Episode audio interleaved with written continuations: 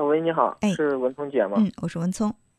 嗯、就就是我想说一件就是关于我朋友的事情。嗯。呃，她她是一个女孩嘛，然后就是在那个嗯，类似于美容店上班，然后就是呃前几天来了一个新的小女孩，呃就是才十才十四岁，但是这个小女孩就是嗯感觉从各方面感觉她就属于那种就同性恋那样的。然后他就跟我说，就不知道我我也不知道该咋办，该咋样解决。然后他，然后就是他也是问他了，就是问他你是不是同性恋。然后那个小女孩也就也就否认嘛，说不是。但是从她的那个行为，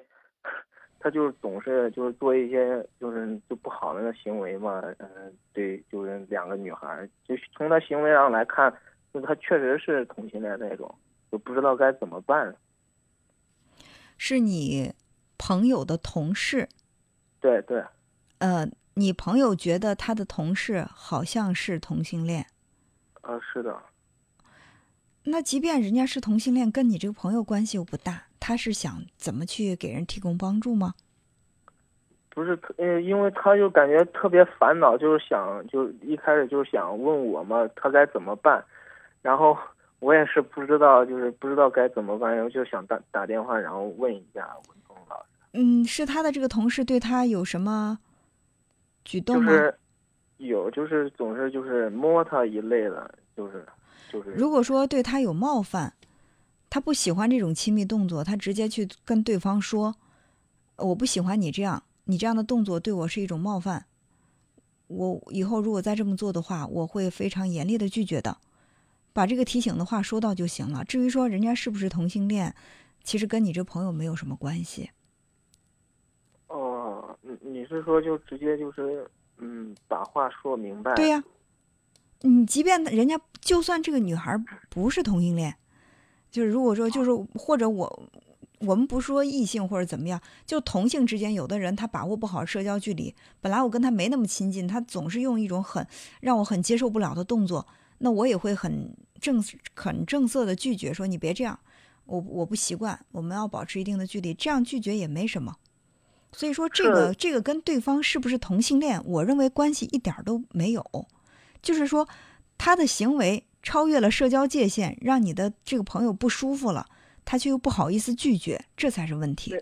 没没有没有，他就是也说过，也也就是有那么就是严厉一点，就是你不要，呃，就是呃，你不要过于了，就就是摸我一一类的东西，就是也给他说过，但是但是有，但是他这个女孩就是经常会就是那种就是突然之间就就还是就老是那样子做，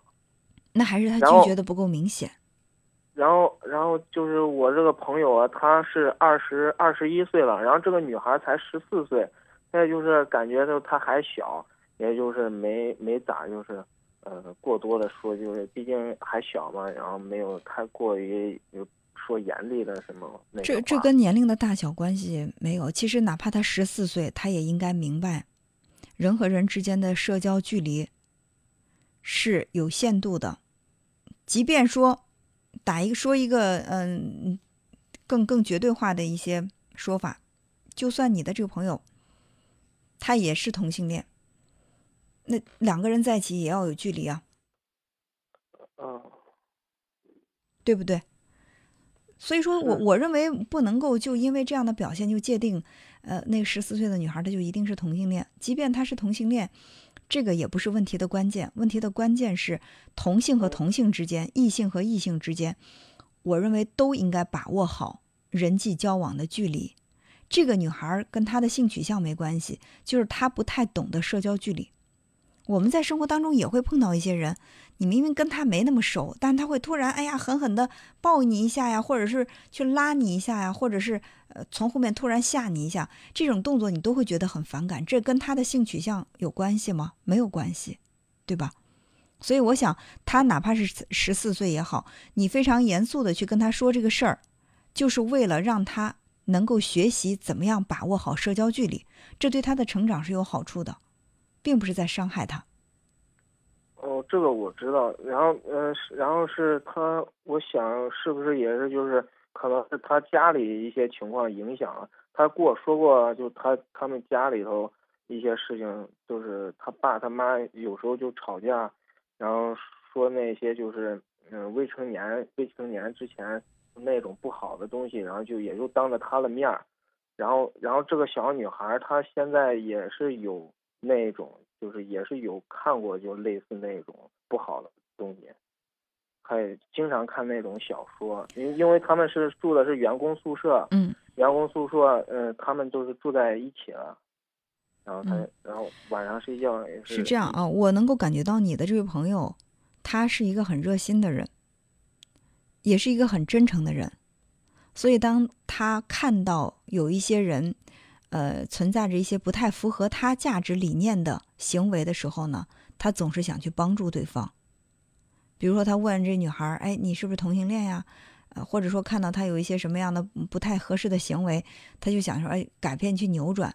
可是我们呢，就是做这个心理工作的，我们有一个呃说法叫做“不求不助”，就是别人没有向你求助的时候，我不会主动的去说，我非要帮你，我不能走在街上对人说：“哎，我我觉得你不太开心啊，我得帮帮你，让你开心起来。”那别人会把我当做不正常的人，对吧？那我想，这个所谓的不求不助，在生活的其他方面，我们也是可以运用的。比如说，这个女孩，